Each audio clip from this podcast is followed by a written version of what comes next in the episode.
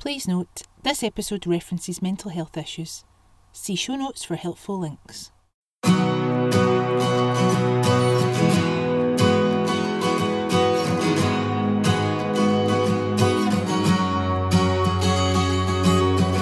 Hi, I'm Lisa Kennedy, and you're listening to The Braw and the Brave. This podcast celebrates the creative and the courageous. I am fascinated by those who are talented, forward thinking, and inquisitive. Sharing their stories, wisdom, and everything in between, The Braw and the Brave is about people and their passions. So, on to today's episode. I'm going to hit record. Can you see it's recording your end? Have you got a wee something, something? Got that, yeah. Amazing. I think I start every episode with that exact word. Amazing. I'm just always joyful that it started. Yeah, I listened to Everything it this morning. work. I was like, is it, is it recording your end? Yes, right, okay. Keep that in. Every every episode. that you know, if it's not broke, don't fix it. You know what I mean? Quite right. I will say though, I'm very delighted on this snowy Friday morning to be speaking to voice artist, actor, musician, and fellow podcaster Yeah. Brian O'Sullivan. Podcasters unite. This is what happens is it swallows itself up. We all go on each other's podcasts and then eventually there's nobody left. I know this is the thing. Actually, I've not been on anyone's podcast, but I was asked yesterday to go on someone's, and I'm like super nervous about it. Have you been on someone else's podcast apart from obviously the Braw and the Brave? No, actually. No, this is my first. And and I was on my own um, for our one year anniversary. I, I had Blythe interview me. Yes. which was uh, weird because she wanted to sit on my side of the desk and everything. So I really was on it, and she did the the whole.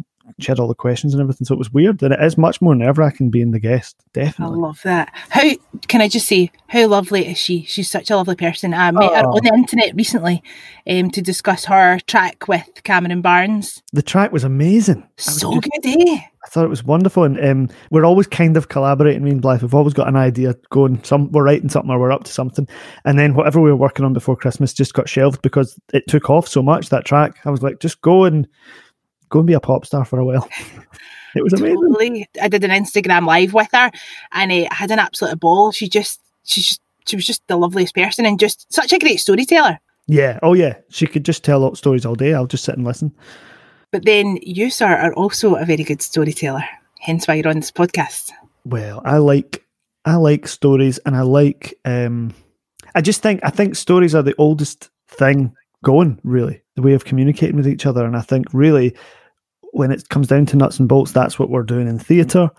It's really what we're doing online with little videos, jokes, um, podcasts. It's really all just telling stories in different ways, Yeah. uh, and even writing music, which I do as well, is another way of getting. You know, it's all just different paths up the same mountain. So to me, that's the, the oldest game in town. Well, that's the thing. Like you know, I listed obviously all your credentials there. Like you do a lot of things, and I was trying to think like, how do we start? How do we get into it all? I want to hear it all. And we we've never met, but I do listen to your podcast. So I think that's how I discovered you. And then obviously you do a wee bit of internet like deep diving, and I was like, God, it's like there's so many things.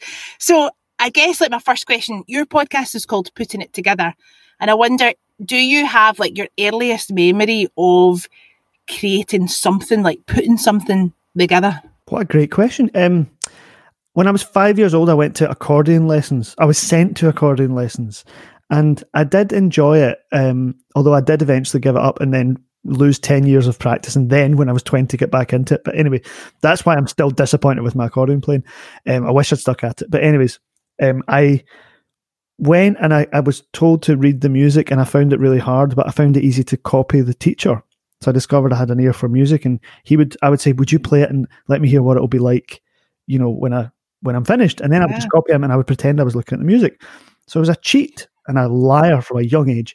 Um, anyway, after that, some point in the next couple of years, I wrote my first thing, and it was called Auntie's Polka. Polka was was the sort of time signature or style I had been learning. Little tunes that go kind of like like German polkas, basically, were were some of the really simple tunes that I started with. And I wrote this tune in C major called Auntie's Polka for my great aunt, who was a massive influence in my life. And when she heard me play it, she would sort of j- dance about to it, and it was like a thing in the family. Like it was Auntie's Polka. That's I- amazing. I must have been about so, somewhere between five and eight when I wrote Auntie's Polka. And around the same time, I, I, I wrote a show. I wrote a show. I made up this little play called um, "The Princess and the Wozzle Dog," and I, I was probably about nine by then, maybe eight or nine. It was just it was just like a fairy tale of a princess who finds this little dog, but it turns out it's not a dog; it's a baby Wozzle, which is thing that I made up. I don't know what it is, and the dog transformed into a Wozzle, or the Wozzle became a dog, or something. And my mum and dad were supposed to play the king and queen, and I wrote music for it and script and everything. Um, I don't think we ever put it on, but we rehearsed it and we kind of I wrote all this the music, and most of it again was in C major because that's the easiest key to play on a piano when you're a kid. And I remember making A4 sheets, and each A4 sheet had a letter on it, like the size of the A4, and then putting them all up on the wall in the hallway of our house. P R I N C, Princess and the Baby Wozzle, all, all over the place. There was always a poster or a board somewhere in our house with me, and I'd written on it or about the show that we were doing. Um, and I had toy theatres as a kid as well, and it had little puppets and completely obsessed with doing shows from from about the age of five. I'm like, why was I not pals with Brian? This sounds like my childhood. Like I needed no, somebody like you in my life. but then then I had loads of pals that weren't into it, so they yeah. got dragged in. Yes. And they were like, "Oh, do we have to make another film?" Or you know, we do it, and then I go right again because you laughed. And they're like, "Well, again." I'm like, "Yeah, we need to do another take," you know. Come on, people. I laughed doing it once, but no, I was like, "We're not going to write yet." I mm. wished and wished for a wee sister, and I'm pretty sure it was just so that I had somebody to boss about and be in shows. Because like we have many like home videos. My dad used to hire the video camera for the library, and all it is is me just bossing Emma about doing shows. Like right, you stand there and you have to say this, and it cut. And you know, now I look back and I'm like, Jesus, oh, somebody was just needing to tell me he wished. But yeah, you know, it's to celebrate that creativity. Because now when I, I look at the things that I do and I get paid to do them, I'm like it must have started there. And for you, like, what what was inspiring that? Like, were your family musical? Obviously, you've been going to accordion lessons, but who was the biggest, or who were the biggest influences in your life in terms of like the arts and being creative and like expressing yourself like that? My dad is a musician, um, and he plays the accordion and piano, and he taught me a lot of music. Although we, he, he didn't give me lessons because we tried that and we just shouted at each other. Yes. Um, I picked things up from him over the years, and now we share music and we we have different opinions and we argue about it and stuff. That's fun, but I, I don't know what. I, I just remember always being fascinated by anything that was like a show, and I don't know where it came from. My mum and dad did Amdram, and it was after I'd already started doing all this stuff, so I went along with them, and I was to me, you know, being Knightswood Community Centre at the rehearsal was was the same as being at the Citz or or, or the Kings. Or like, I, of course, you don't know any different when you're seven or eight. I was in amongst it. I was in a theatre as far as I was concerned, and there was scenery and there were costumes and jokes and music. My dad played the piano for the Amdram, you know, revue, and they did like songs from the Sound of Music and little little bits of choreography. Terrible, terrible choreography, as you can imagine. And I thought I was in, in show business. And to me, that just made complete sense. I'd never really thought about it. And I never gave any consideration to what am I going to do when I grow up because that was always what I was going to do. Um, but these clubs are so special. Like I actually, I choreograph for Airdrie and Coatbridge Operatic Society, and I actually did a podcast with them recently. Just all the members who have been involved for various, you know, some people have been in all their life, some people have just joined the last year, and you realise like what a family they are, what being in a club like that means to people. And it's just like that form of escapism. Like, doesn't matter what you do in your life, doesn't matter what's happened in the day. Adults can go and play. And I think that's so important because, like, many people, when they become an adult, just lose that sense of of play, which you obviously haven't, thankfully. Well, that's why we call it a play, isn't it? Or at least it's handy that we call it a play because we, we, we, do have to sort of pretend and have a bit of a carry on. Um, and I, I've noticed that when I have sort of any kind of serious or important meeting with people who aren't in the arts, I've realized that I've got to the point in my life now where I, am starting to lose that register of like pretending to be serious. Like, yes, like I, I find it comical that people are being really serious and making serious points because I understand about making serious points, but like to me, you can always make a joke in the middle of it because you're if you're in a rehearsal room, you one minute you can be talking about you know the terrible things she lost her child and what how does this character feel, and the next minute you're making a joke. And you know, if you go for a meeting at a bank or something, the way the guy looks at you if you make a joke, he's like, You can't believe that this has happened. This is so weird and it's so out of context. And to me, that's life. To quote Dave Anderson, life is sad with lots of jokes. I think never was it better said, you know? Yeah, you're right. Like you have to be able to let your guard down the minute you laugh or just like make light of like a difficult situation, obviously without offending anybody or whatever. I think it just opens up that opportunity to have a better connection with somebody. Totally. I mean, we. I remember saying to my uncle, um, my great aunt of Auntie's Polka had just died, and this a few years back, and he went to see her sister, my gran, and or or he phoned her to tell her or something. He was to relay the news anyway, and he came back to us. He said, "Did you tell her?" He went, "Yeah, yeah." What What did she say? Which is a stupid question, like because she's dead, right? What did she say? And he went, "That's that." and I don't know if that's what she said, but that was his answer. That's that. And really, what else can you say? I mean, she was dead, right? just, but we all just laughed, and he started laughing. This is ludicrous. but like everything's ludicrous, really. You know, it's it's all surreal and mad. So I just mostly laugh at it. I mean, I'm I'm a depressive person. I'm saying that I laugh. I get depressed, and I also laugh at the most inappropriate times. I think maybe just uh, my my whole kind of grown up thing is off kilter. I don't, I don't know if it really works. Listen, I think just stay where you are. It sounds to me that you're in a, a good place. You know, like don't grow up. It's a trap. yeah, I'm sure it is. I'm sure it is. I, I spoke to someone recently on the podcast, and they had said, um, "I said, oh, what's your favourite quote or mantra?" And he said, "None of this matters." Mm. And I was like, actually, that's quite comforting. It's comforting, yeah. I think I think when we think of a lot of people when they zoom out and think of themselves as a tiny speck of dust in the universe or whatever, um, that scares people. And then there's another another school of thought of us that go, oh well, then no worries. Why bother? yeah, it's like maybe like ha- finding a happy medium. Like you should care about things that are important, Yeah. but like don't necessarily always like sweat the small stuff. I mean, I say all these things, but I'm the biggest like worrier known to man. Do you know what I mean? Like, give me something to worry about, and I will worry it to death.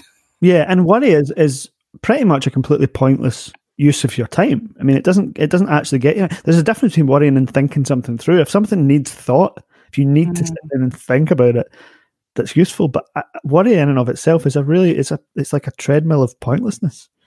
So, And I've indulged in it for many years, but I do less of it now. I definitely do less of it. so did you sit down and think about what you were going to do with your life when you realised that you loved playing? Um, no, I never did. I, I just always subconsciously assumed that I would keep doing it. It never was a consideration of how am I going to do it or um, what if I can't do it. I never, I never thought of that. I just always, I just kept doing it, and I found myself. Um, I was in a in a small theatre and I had been directing and writing a panto. I did a panto once where I wrote and directed it, wrote the music, produced it, handled the budget, picked up everybody from their houses and took them to work every day, you know, negotiated everything. And then when we did the production the next year, I also did all that and played the dame. And somehow, somehow it worked weirdly. Um, and I remember standing in the in the auditorium and I was trying to choose how much light was going to be on the tabs before they went out. So you know, in the preset, how much light do we uplighting on the tabs? And I looked around and I thought to myself, this is just the same as me being in the loft with my toy theatre that I had. I had built a little theatre in the loft, you know, as a kid, and I was pointing different lamps at the curtains to make them look nice. And I thought, actually, nothing's really changed. And I never thought it would. I mean, it's just kind of me being the boss in charge of it all, you know, and making up a show and hoping someone will come and see it. Love that. Yeah, I remember you talking about that, your toy theatre on the podcast. And I- just was like, it was the loveliest episode, actually. I remember it.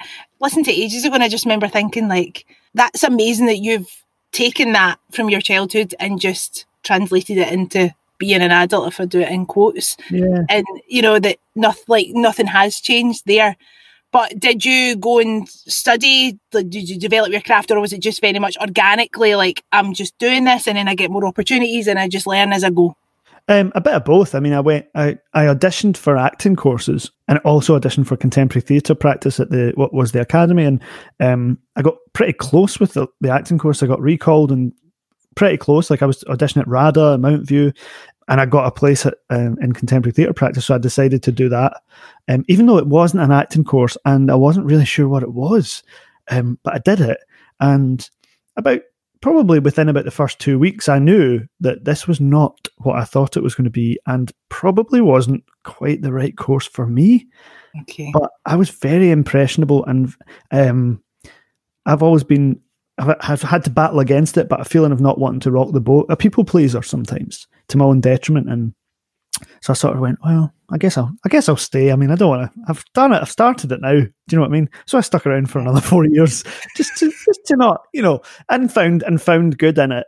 Um, but I was not encouraged in every way on that course. I mean, I, I had to write my musicals in secret because it wasn't um, thought of as as a worthy use of time. So I genuinely was writing musicals on the side and Wow. doing all day nine till six we did at college and then I would get on a train and go to Airdrie. And my first musical went on at Sir John Wilson Town Hall. Um, and I was doing that like a- as a secret side project and I was exhausted. I did- barely ate um, but no one knew you know? Like my, my cohorts knew but the, the staff at the academy didn't know because they would never approve.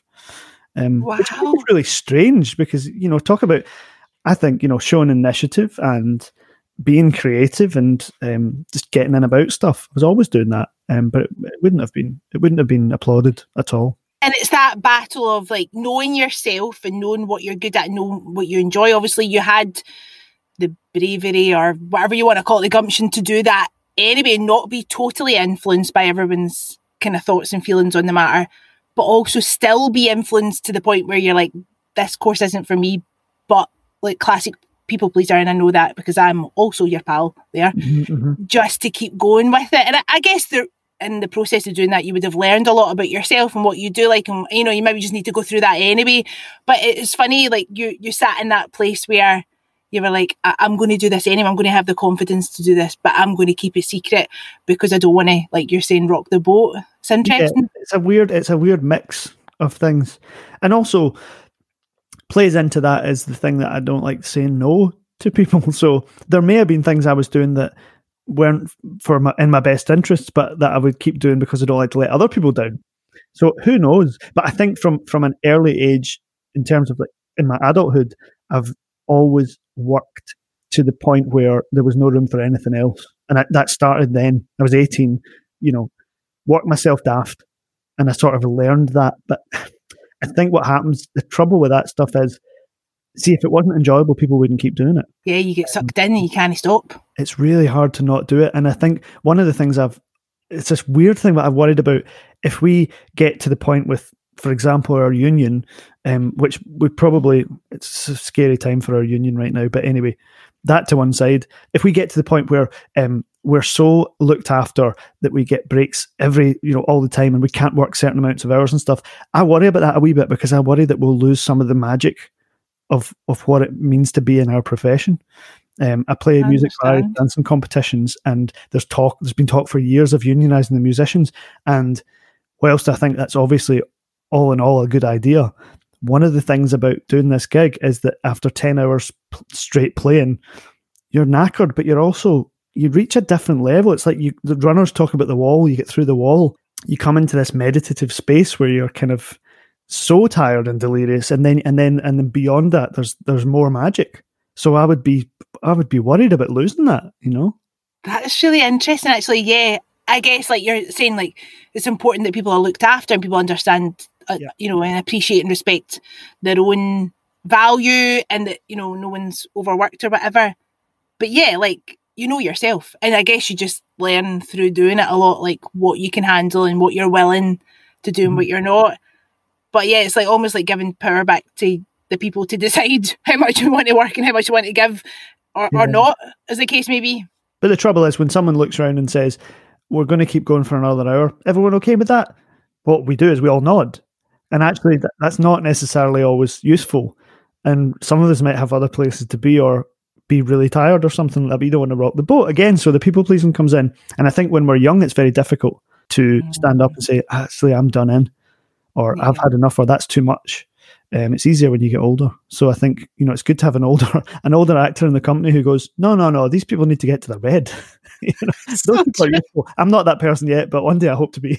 That's so true. But yeah, like even thinking back to the stuff you know, I've done and other people going, that's mental. Like, how are you doing all that? Like, but I was totally buzzing and loving it and just, but also that that's like fear being self employed at the time, it was like, well, I just need to say yes to everything and, and, quite new in my career. So you're like, well, you don't want to like pass up any opportunity. Like someone's saw something and you, like that's such a privilege. Like someone's asked you to take part in this and, and put your 10 pence worth in. Like, yeah, we have to. Like, you're not going to say no. But it inflames your ego because someone's asked you because yes. they think you're good and we want to be thought of as good and we want to be congratulated. So we go, oh, yes, of course I'll do it for 50 pence. I'll be there at 6 a.m. You know, and at some point you, you, do it. I mean, there's a buzz in saying no as well, which I've discovered more recently and going, nah, I'm not doing that anymore. I'm not, I'm not selling myself short anymore. And that's hard because it's scary. And you think, this may be it. This may be my last ever opportunity. No one will ever come knocking again. And then I go, well, I, you know, I'll go down without a fight, you know, or won't go down without a fight. Even if, mm. if this is me sinking, I'll I'll keep playing the cello as I go. And I love how um, you took up the accordion. It wasn't your favourite thing initially. Then you went back to it, and then you end up playing for like Irish dance competitions. Like, and mm. I'm guessing you've travelled a fair bit doing that all over the world yeah australia right. america yeah it's it's a huge industry and um, I mean, I once went to Australia to play for two days and came back. So I was, I had the guy, this guy asked me, would you mind coming out and doing this gig? And I was like, uh, and I had, I wasn't doing anything that week. And I thought to myself, right, this is going to be exhausting, but it's really, it was a choice between sitting in the house for a week or doing a lot of traveling and seeing everybody in Australia and then coming home again and being knackered. And I was like, I choose, I choose knackered. So I flew there. I played for 15 hours. I calculated over the two days, and then I flew home the next day. And um, gosh, I've done that a lot. For a while, I used to go to America once a month and go for the weekend and play. It's amazing because there's, there's very few people in the world that play the specific type of music that Irish dance requires. So the opportunities are there, you know, if you put the hours in and you practice. So it's been amazing, and it's been really hard not doing it during this pandemic because it's a massive part of it feeds my soul, you know. Of course, aye. And just like another world again, a bit like that Amdram world, like the world of competitive dance, whether it be Highland or Irish dance, like it is like a whole other thing. I didn't do competitions growing up, but in recent years I've judged some dance competitions and I, you know, I was just like, what is this? This is this is right. lovely, but it's really different. Like, oh my word, like what's going on? Like everybody's totally going for it. Like, yeah, just like another world a whole ecosystem that you're not aware of, and you start to go, yes. where's the where's the power here, and who's who's in charge, and what are the kind of traditions and rituals, and it's strange. But I grew up in the world of Irish dance because my dad has played for Irish dancing since he was a kid, so I went along with him to competitions. I knew the people from you know from being a toddler, so I've kind of been in that. Although I never danced, I've kind of been in that world my whole life. It's weird. I love it. I love it. So yeah, just continuing with the accordion, directing plays, writing plays, pantos, starring in. Uh, you were saying you were the dame, but mm-hmm. like being on stage, uh, has that always been a want and a need within you to to be kind of in that limelight, or are you quite happy being in the shadows most of the time? No, I'm a limelight person, definitely. Um, not limelight, but I love I love working in front of an audience, and I honestly feel I feel more at home on a stage than I do in my own skin. I've always said it. I walk onto. I love that first um, day of a tech where you where you walk out and you've not seen any of it yet, and you walk, you just get to walk out and just look, you know, around the house and stuff. I just feel completely alive and completely at home. Although there was a time when I graduated, I did a lot of teaching, workshop leading, writing, directing, um, and not much performing for a few years, and then got into playing music for Irish dancing for a few years, where I did almost solely that that was the period when I was going back and forth to the states all the time, and um, so something tells me that's going to get a lot more difficult now after this, between one thing and another. Um, so yeah, and then there was a there was a point where I went for an audition. Um, with what what happened was the Scottish a couple of people in Scottish theatre realised that I played the accordion, and I think from that I kind of that was a, an inroad to performing again. And I had an audition with David MacLennan in his flat and Dave Anderson was there and they were sitting around, they just had their lunch and I was invited to go and audition with them.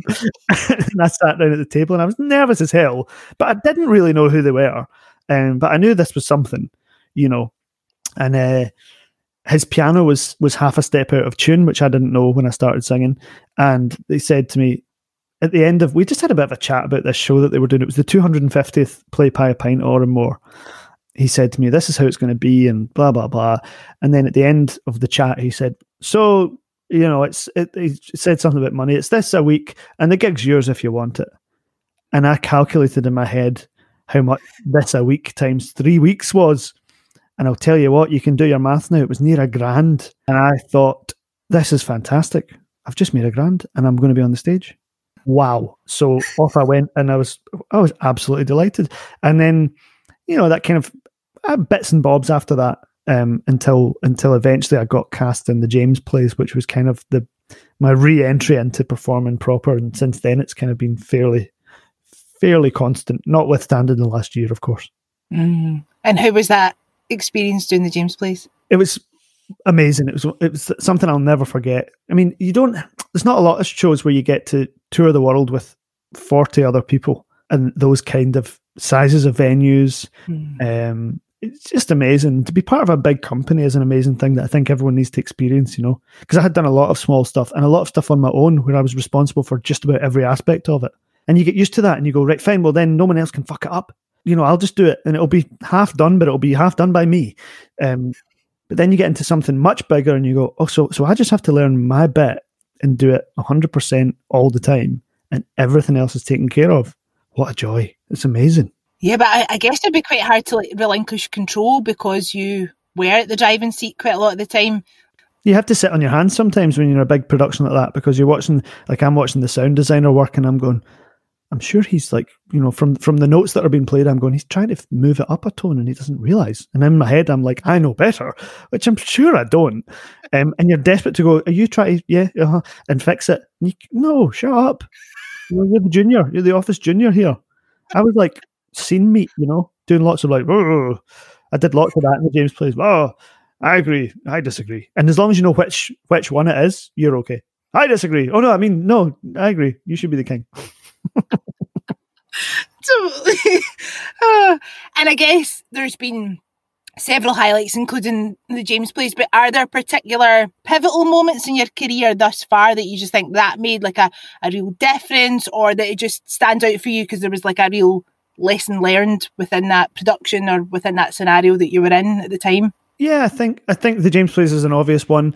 Um, and I wrote a musical for Òran Mór's mini musical season a couple of years ago, and it really it changed a lot of things just in terms of my understanding of how that all works. Um, working with people, you know, see when you see when you watch someone do your own material and they do it better than you could do it. That's that's a, a big moment because I think as I don't mind saying as a kid, I think I always thought, well, I could if they don't do it, I'll do it. Like I can take over. but when you get to, into the professional arena and you realize there's people here that are way better than me and that are more suited to this, that, and the next thing. So watch someone directing my musical, Stuart Hepburn, and realize he's directing it better than I ever could. And then you're watching the cast do it and they're doing it better than I could do it. And that's amazing when you realize, so my contribution is this and that's appropriate and then there's other people making contributions that that make it bigger than the sum of its parts you know? I think i think things where you get a chance to where you have a bit of autonomy within a bigger system are important moments. It's easy to have autonomy in your own living room you know what i mean?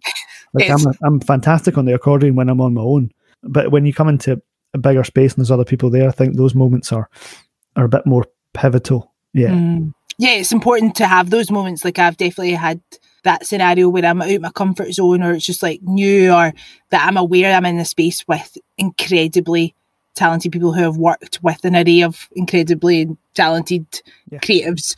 And I feel the pressure of like, God, I've got to deliver here. Mm. And it just like it's like just that kind of like, oh, okay, step up a notch. Like But we're all blagging, you know. Oh I oh, oh, I. I think for me, like one of the big things is is getting to a point where I do things without asking for permission.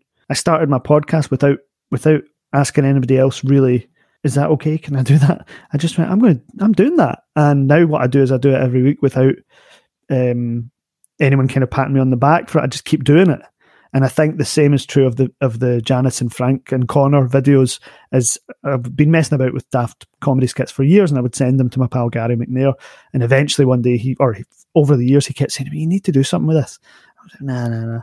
And one day I just stuck one online, and increasingly now over the months, I don't send them to anybody else before I put them on. I just look at them and I go, ah, that's yeah, that's funny, or someone will find that funny. You're you're spot on. Like I feel like that with the podcast as well. Like I procrastinated about it so for so long. Yeah. Then you just do it, and you realize how much you enjoy it and love it. And I'm like, wish I'd been doing this for so much longer. But yeah, I rarely, I, like I was saying to you prior to his recording, like I always send an edit to the guest, but that's more just like to make them feel happy about you know the process and that you know everything that's went into the edit before it goes out. But really, essentially, when I send that edit, I am happy Mm. and I would put it out as it is. That you know, it's it's about just taking ownership, I, I guess, and going, "Hi, I'm happy with that. It can go." I never do that. Good. People always Well done. interview with me and they go, "Oh, I've talked a lot of shit. Nobody will want to hear that." And I go, "No, just trust me. It's fine." And then I take responsibility for it. But if there's a bit where I think you get a, a sense, don't you? If there's a wee bit you think, I wonder if would they want to be heard saying that when you think about it, and and then I will check with them. But generally speaking, I just go, "It's it'll be fine." I, I say edit. It's mostly just taking my waffling out, That's what editing is. not the other person's lovely chat that's really you know inspiring and you know full of great anecdotes. It's mostly just my nonsense. I'm like, why are you talking? oh, I get you. Absolutely.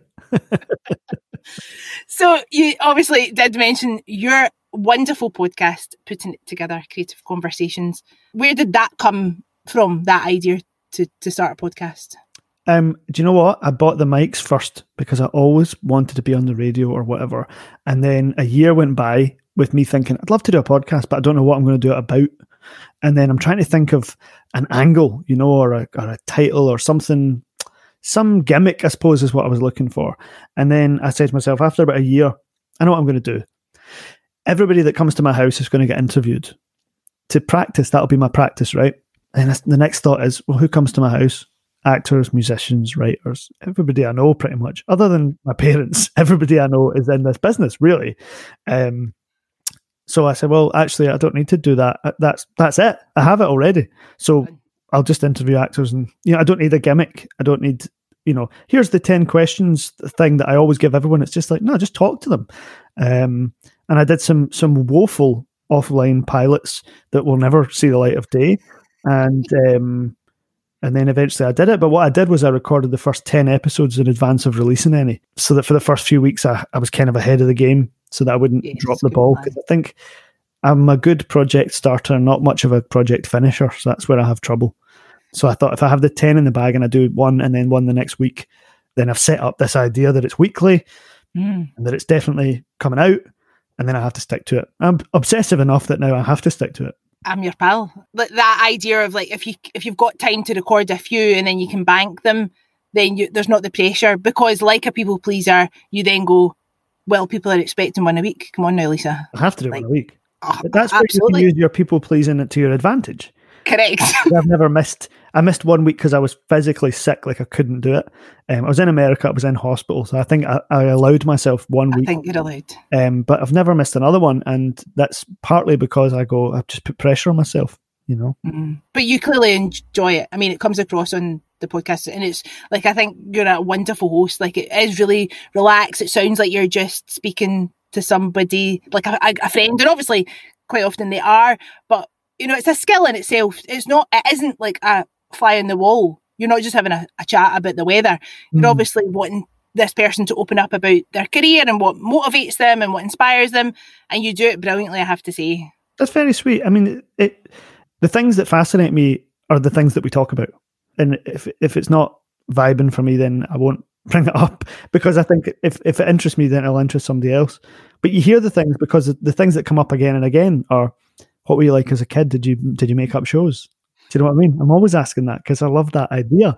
Um, I love anecdotes. I love you know backstage anecdotes and weird things that have happened when stuff goes wrong ad libbing. Oh, I love all that. So if it goes into, you can probably hear me getting excited about that stuff, and th- that's the stuff I keep in because it interests me. You know, And has there been any like behind the scenes, like backstage nonsense podcasting wise that you can disclose? uh, that's a good question. The, I mean, I wouldn't say nonsense, but you know, quite often, not quite often, a few times, what's happened is the the equipment crashed at the end or during the interview, and I've lost the whole interview. So the great and revered actor John Stahl has never been on my podcast, despite having been in my studio and done an hour's interview with me. It's never come out. Um, other people, it crashed and then we redid it. But some people, it's crashed and we didn't have time, so they've they've been on my podcast, but they've actually not. Some people have been on it twice because secretly, in fact, only one person secretly we deleted the episode that we did because that person was was so unhappy with it that oh. they petitioned me to, to, please, please, I really am asking you. I don't want any of it going out. And I said, fine. So I didn't delete it. I've still got it, but it didn't go out. And we redid about a year later. We did it again. Um, so there's there's little bits of I suppose those are little secrets, but it's not really a secret. And some people some people look across the desk at you, you know, and, and go like, no, they're shaking their head or like, you know, cut, cut, cut, as if to say, I don't want to talk about that. But that happens less and less over the years because I've I've assured people that what I do is I edit and I don't. I always say I won't let you sound like a dick. That's my kind of credo. So if someone says something, they'll they'll then just say after it, actually, nah, let's not do that. Then I'll cut the whole thing. You don't need to pretend we're not on live radio. You know what I mean? No. So I suppose that used to be like, oh, we're not talking about that. Yeah, it was a great show. I really enjoyed doing it. Love that director. And then have to cut it. People just say it out loud now. You know what I mean? Because they know that you can edit. But I think it's just such a a privilege and an absolute joy to sit down with somebody and hear their story and engage with it. And like, and I, I have, I do struggle, like you might have noticed, not to put my own personal slant on it, but like, oh, I've done that or that happened or, you know, but I think personally listening to other people's podcasts, that's the bit I love mm. when you can hear the connection that it isn't just like a straight interview and it's not necessarily entirely about that person, like the, the host, feels that they're comfortable enough to interject or put a bit of a kind of personal slant on it. How do you feel about that scenario? I think what we what we love as human beings is identification. And I think one of the greatest things about reading a good book is when when when a, an author says something that expresses something that you've often felt but never put into words. You go, "What that thing? I didn't even know that was a thing. I thought that was just me." And I think that feeling um, on any medium is um, a very special one, and I think we get it in podcasts because we, we it's a very um, intimate medium. So if I'm listening to an interview with someone who is very famous or I, I admire very much, and I hear that identification in myself, I go, yeah, of course. And if the host does that, then then they're a conduit for me, you know. So yeah, I think that's important, but I think it's a delicate balance. I like Oprah Winfrey, but she talks too much on her podcast, so I can't listen to it and she cuts across and she asks she asks she asks these big long questions where by the end of it you're going are you asking a question or are you just talking um, so there's a limit and when i find myself doing it i go wait a minute because my job really if i'm if i'm an interviewer my job is to get out of the way is to be less interesting than the person i'm interviewing so there's a balance. I mean, I've nailed that. like, Fidedo, I'm just questioning my life choices here because everybody I've spoken to in the podcast is far more interesting and has done so many amazing things. I'm like, geez, Oli, so you like you need to rewind. But that's the thing. Like, we watched Parky for years, and nobody was really interested in Parky's life, but we loved it because he was interested in other people's lives. Um, and it's it's hard because you have to you have to be smaller than the person because you have to let them expand. So mm. for our egos, I think it's difficult. You don't get patted on the back for being a great podcaster, really. You know, you bring stuff and they go, and, and people like the episode because of the guest, and you have to be okay with that. Correct. It's t- it's hard because you know we've all got egos. I've definitely got a big ego and low self esteem. What a combo! Oh, I know, man. It's the pits, but we, we still keep we're, we're chugging along. We're yeah. like, just keep going with that. Yeah, it's worked like this far. Why change? Yeah, yeah. Somehow it works. Somehow. and the, you know, in terms of the podcast, like I, I, saw online, you've like had other opportunities to team up with our, other organizations. Like it's nice that you know you start with this seed of an idea. You're like, I'm just going to do this, and then it grows into other things. Yeah, I think I think you have to do the thing for the love of the thing, and then if other things come out, then that's great. If I had gotten into this to try and make money, I would have given it up a long time ago. I yes. just keep doing it because I, I think it's useful, and I think I think at some point I'd like to look back and see this body of work and go that was that was worthwhile and hopefully people will go back and listen to it. Um, i had a great compliment from david greig the artistic director of the lyceum said to me you know i just want to tell you how, how much i like the podcast. He said i always listen to the episode of of a person that i'm about to work with. Even if i've worked with them before i always my go-to research is to listen to your podcast. And that, that to me is worth its weight in gold. Of course. if it's that useful if, if it becomes some sort of document of our Scottish theatre in this time, then that that's great. It's it's not about me. Do you know what I mean? Which is No. which I've had to get used to because I do have an ego and I want to perform. And actually, it's weird because it's a type of thing that you you are appearing in front of an audience, but you're kind of not really. You're trying to make yourself smaller. Mm, so true. Yeah, it's not like anything else.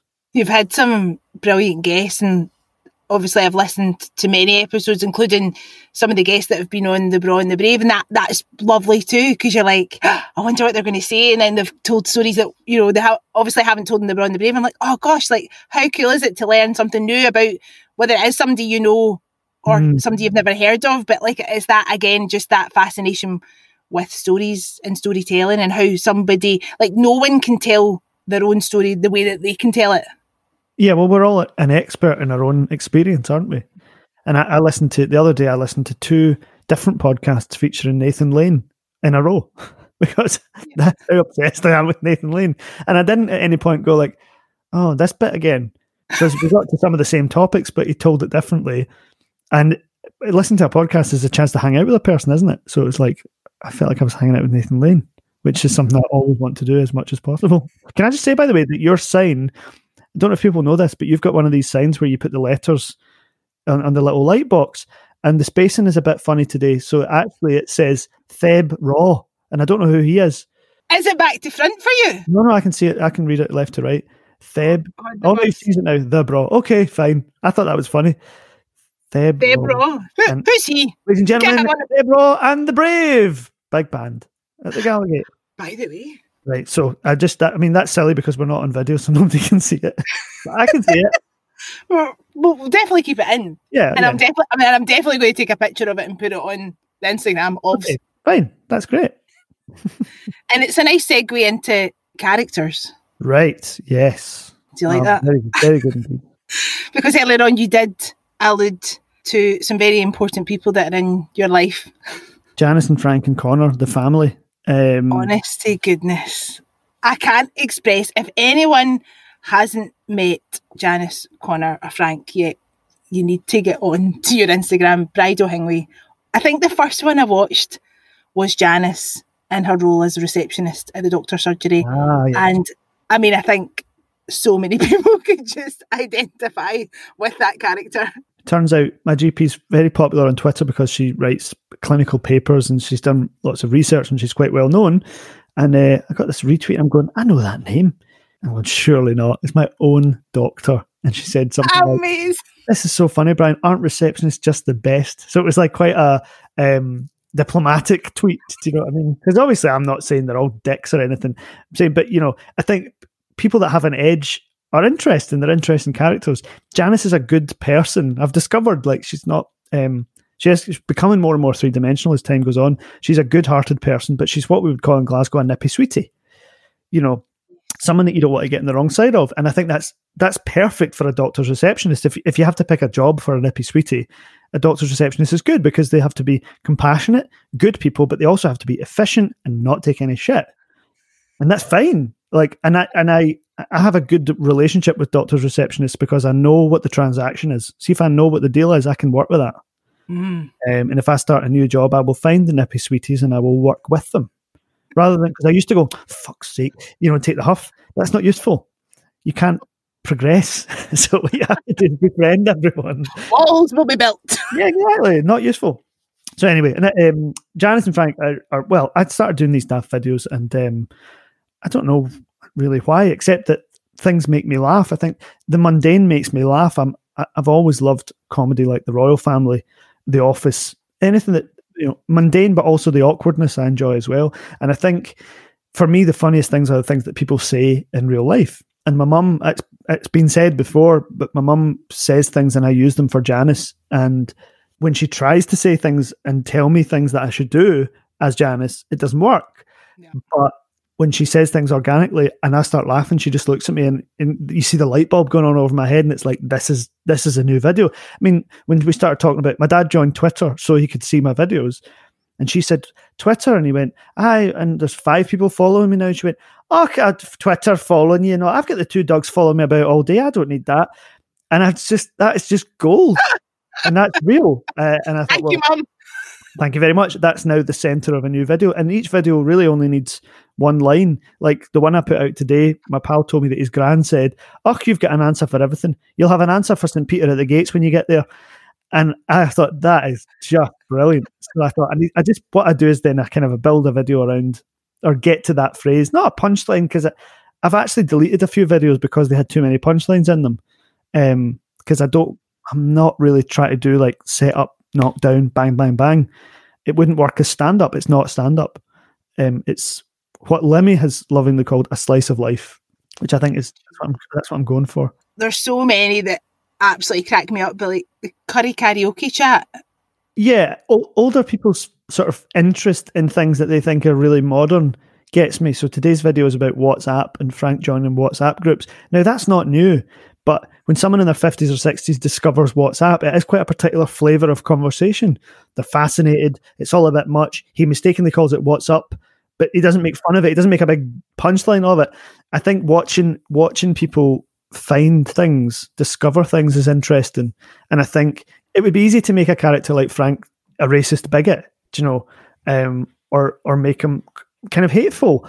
And whilst that's one thing, it just doesn't interest me. And I think what I'm trying to do is actually find out what does Frank think about modern things and what can he find, what good can he find in the most up to date things.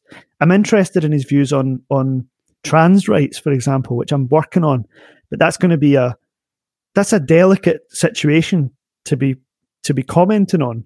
Um, but I, what I want to know is what does he think is good about that?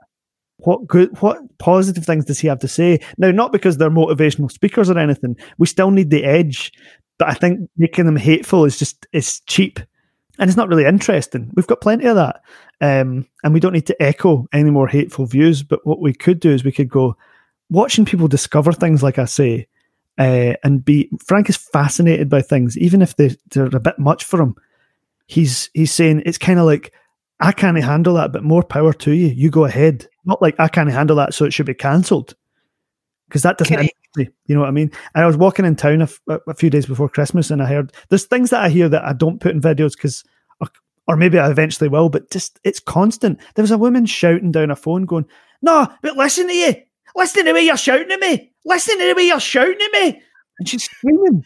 And I was walking down Buchanan Street laughing out loud to myself because you just go, people don't see what they're what they're like. Yeah, exactly. It's like pot, kettle, na na na na. na. So, yeah, it's everywhere. It's everywhere, which is lovely because there's always material. You know, you never run out of material. So clever though, just to hone in on that, like that line about when he's talking about curry karaoke. He's like, I mean, I mind the first time I came across that when you could get a poke of chips at, the bowling. Oh, aye. Mind blown. A lot of what we talk about now is is what's wrong with that. So you go, oh, you know, fast food, and we should be cooking at home, and uh, this is everything that's wrong with the generation today. But Frank goes, what the hell? That's amazing. You can go bowling, but if you're hungry, you get a poke of chips. Marvelous. He's interested. He thinks it's good. And for me, it's like we've got we've got enough cynicism. I'm a cynic. You know, I'm I'm I can be a depressed person, as I said. Uh, struggle to get through the day sometimes, but if I can find that, like that's it brings a bit of joy, doesn't it? Oh, it, it absolutely does. And like on behalf of anybody that's ever watched any of your videos, like thank you for it because especially like in 2020, going into 2021, because we've just needed that escapism, that joy, like to laugh at ourselves, like things that we'll see in your characters that you're like, I've probably said something like that Yeah, before, or that's or my mom. that I know, aha, that's my mum. Like Frank is definitely not that I think he listens to this podcast. Frank is definitely one of my neighbours.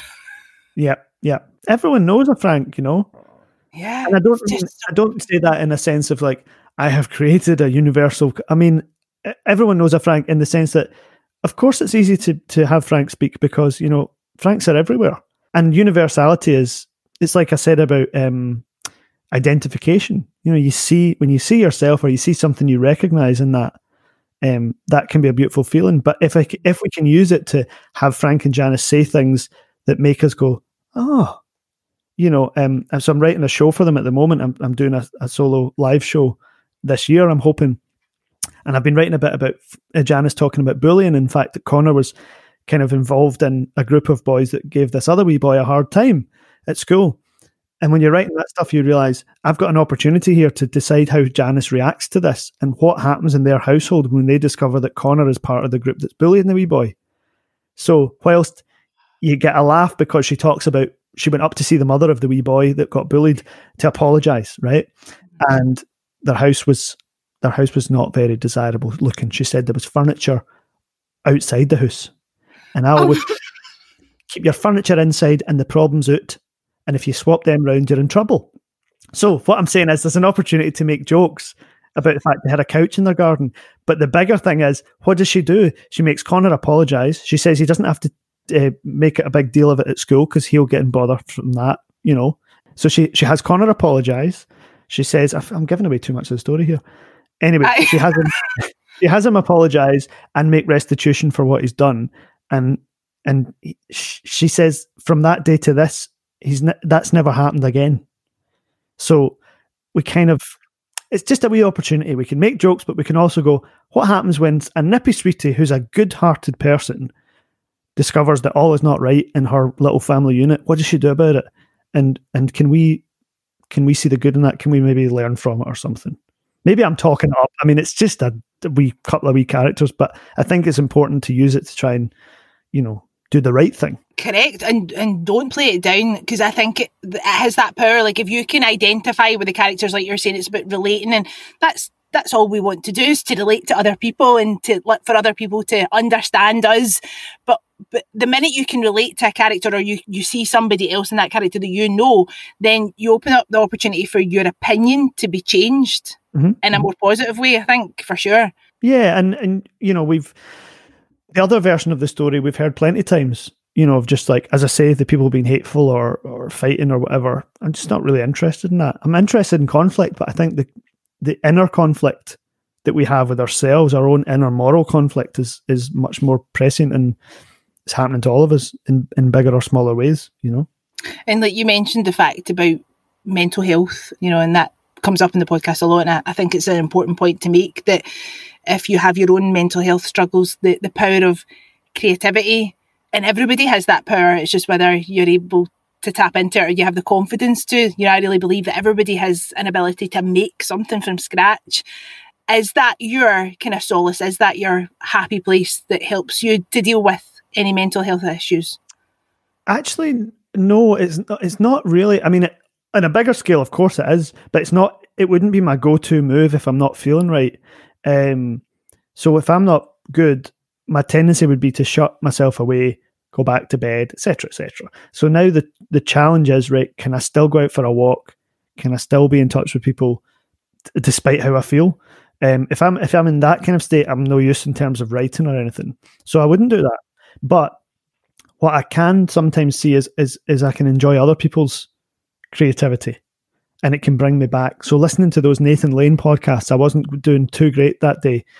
And it brought me back to this feeling of like, oh wow, yeah, being in a theatre. And every time he said the word play, something about the way he said it, he elongates it. In the play, it was really long. And I'm going, the play. And he kept saying it, and I kept thinking about plays and quite an abstract thing, but it brought me back. So I suppose if I'm in a good state and I can work on the Frank and Janice play, or I can put out the podcast or whatever, then I would hope that if someone isn't in such a good place, when they listen to that or take that in, it can help them. So I suppose it's about when I'm doing well, doing my thing so that it's out there in the world. And when I'm not doing well, I'm tapping into other people's stuff. You know what I mean? Although, to be fair, there are weeks when I'm not in the best way and the podcast has to go out. And that does help because I've made that commitment. Yeah. It's hard though, you know, when it gets oh, yeah. and I'm like, oh my God, I really want to cancel it. Because that's my other go to thing is cancel everything. Which I seldom do. I don't actually get to it, but I, I dream about cancelling everything, you know, when I'm not feeling good. Um, and there are some things that are just non negotiable, and that's one of them is the podcast, unless my arm falls off. That would be terrible. I did break my collarbone in Iceland, and I never missed a podcast. Was it Iceland? That's commitment. Yeah, you think you would know. You go to Iceland, what's there going to be? Ice. Still Also, on. wasn't it the supermarket? No, no, no. The country. Actual Iceland. Yeah, yeah. Wowzers. That is commitment. But yeah, no, I think it's important that I hope you don't mind me asking you that question. I just thought that the fact that you'd mentioned it, it was Yeah. worthwhile to explore because I think it's important um, for other people to understand that nobody escapes mental health. We all have it. Right. and sometimes it's great and sometimes it's not so great. And it's about these things that we can share with other people to hopefully help them. And like you're saying, like your podcast, no doubt, without a doubt, your podcast will have helped somebody just the way that that one that you listened to did for you that day. You know? Yeah, it doesn't need to be about mental health. Do you know what I mean? No, no, no, no, Something absolutely not. Someone enjoys, you know.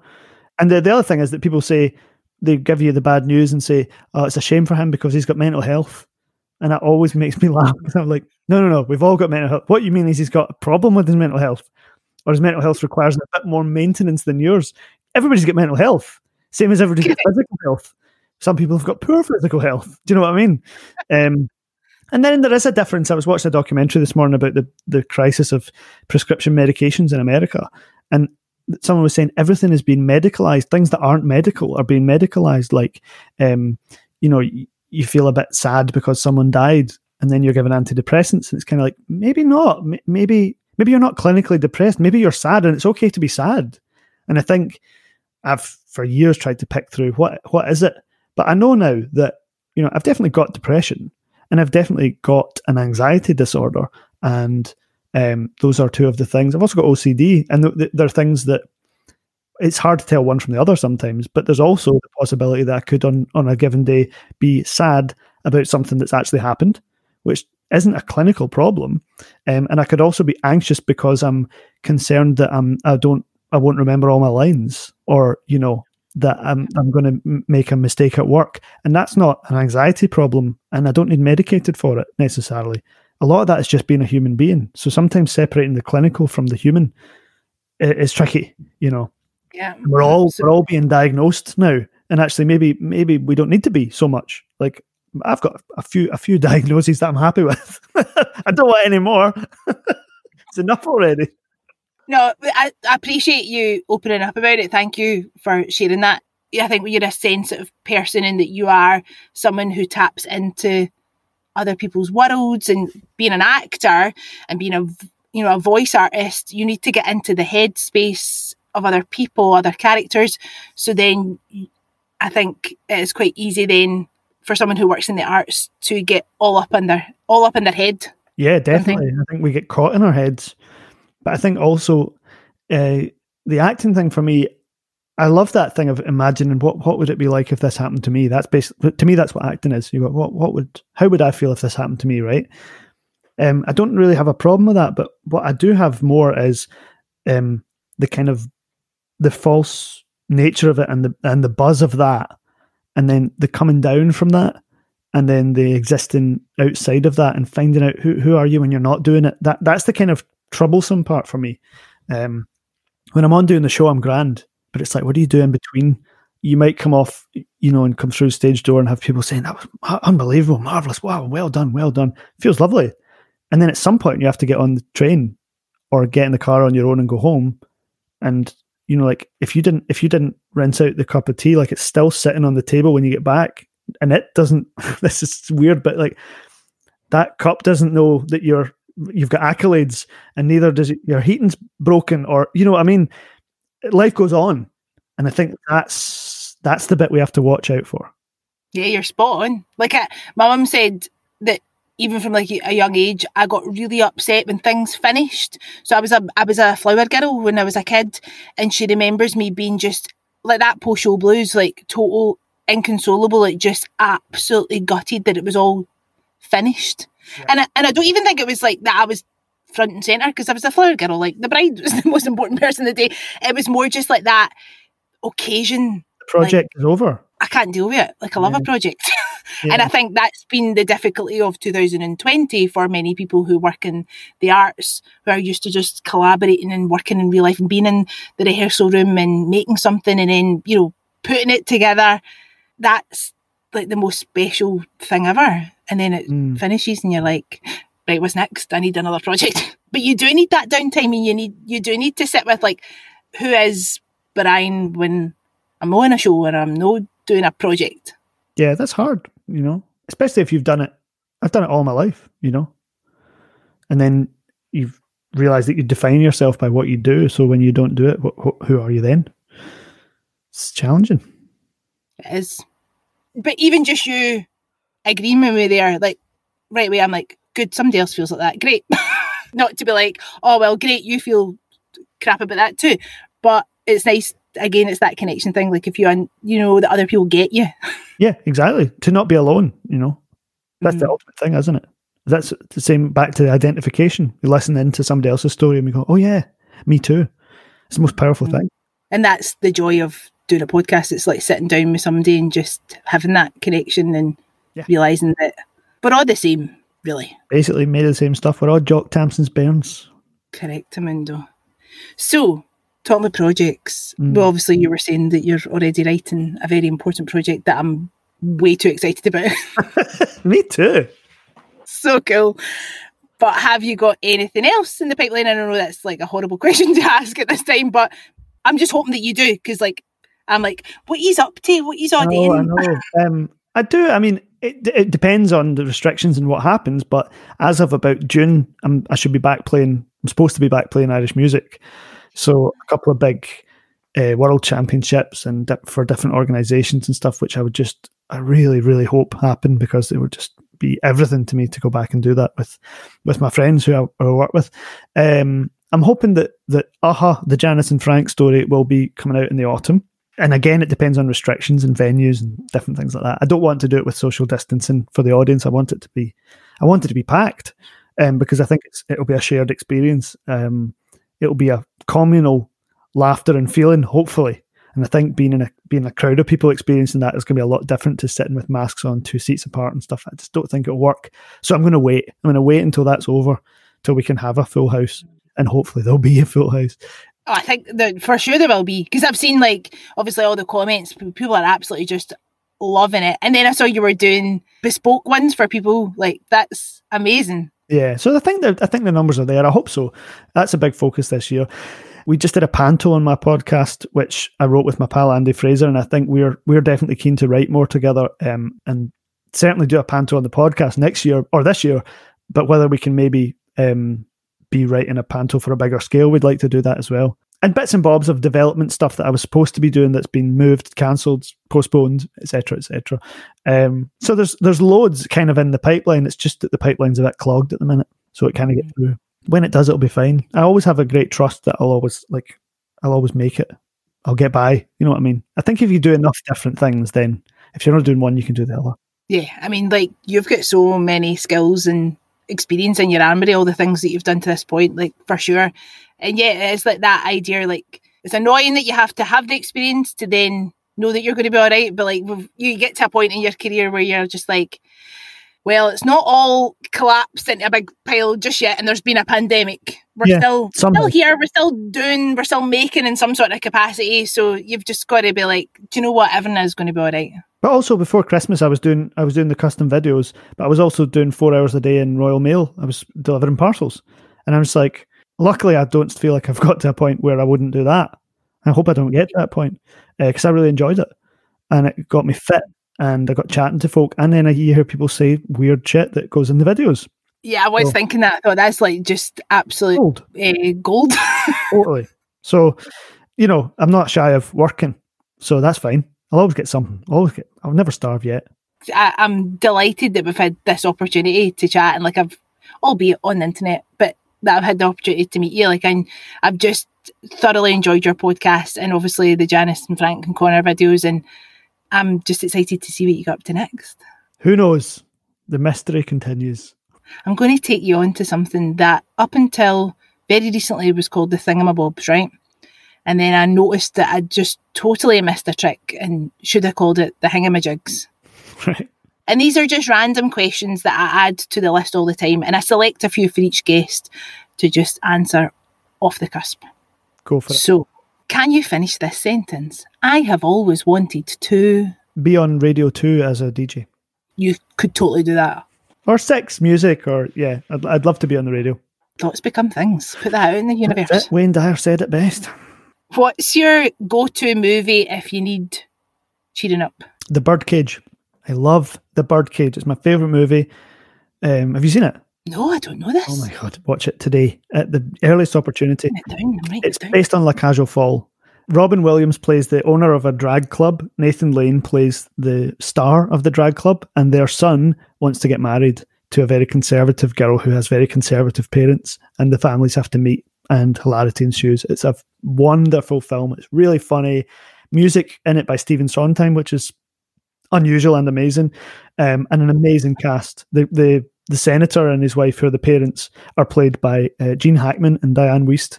It's just it's cast with amazing people, and it's beautifully written. It's fantastic, great film.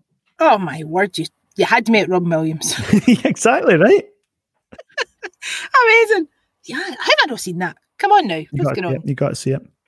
Um, what's the most on-brand story about you that other people like to retell?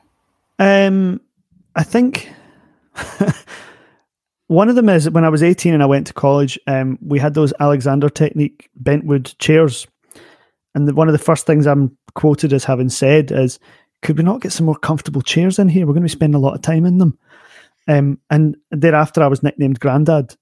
And that's kind of gone on, I think. Um, I'm known for being, I think, in, in theatre and stuff, I'm known for being looking for a comfy chair and a bit sort of pernickety about things. Like Fiona Wood, my pal, she makes fun of me for having the the springback binder for my script, the pencil case with the highlighters, like everything's kind of organized for work. And I'll be saying, could we not, you know, if, if if everyone could just put their cups in the dishwasher, cups on top and plates at the bottom, then we could all coexist happily. It's like the reason I can't live with people.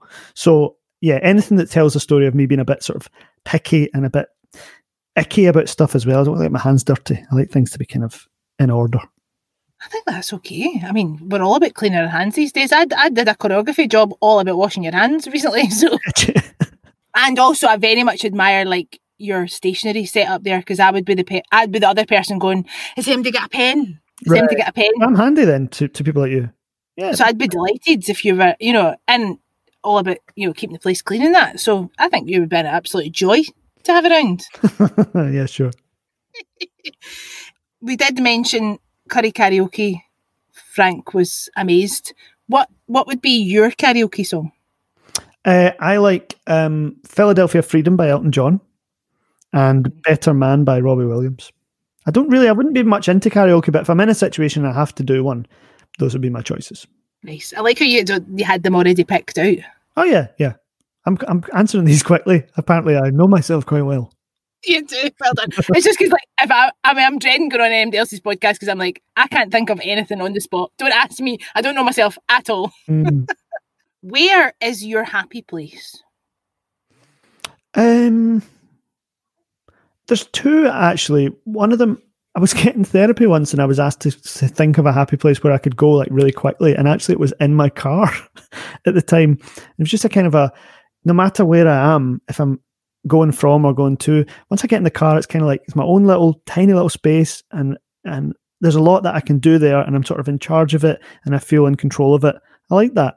And the other one is um, there's an abbey that I go to um, where there are monks that live there, and I know some of them, and I go and stay there a couple of times a year on retreat. They chant in Latin six or seven times a day. Um, and they're just there's a lot of silence. They keep silence all night and most of the day, and uh, I sort of disappear there a couple of times a year, and I just it's pure my happy place. Sounds absolute bliss. It's class, very good.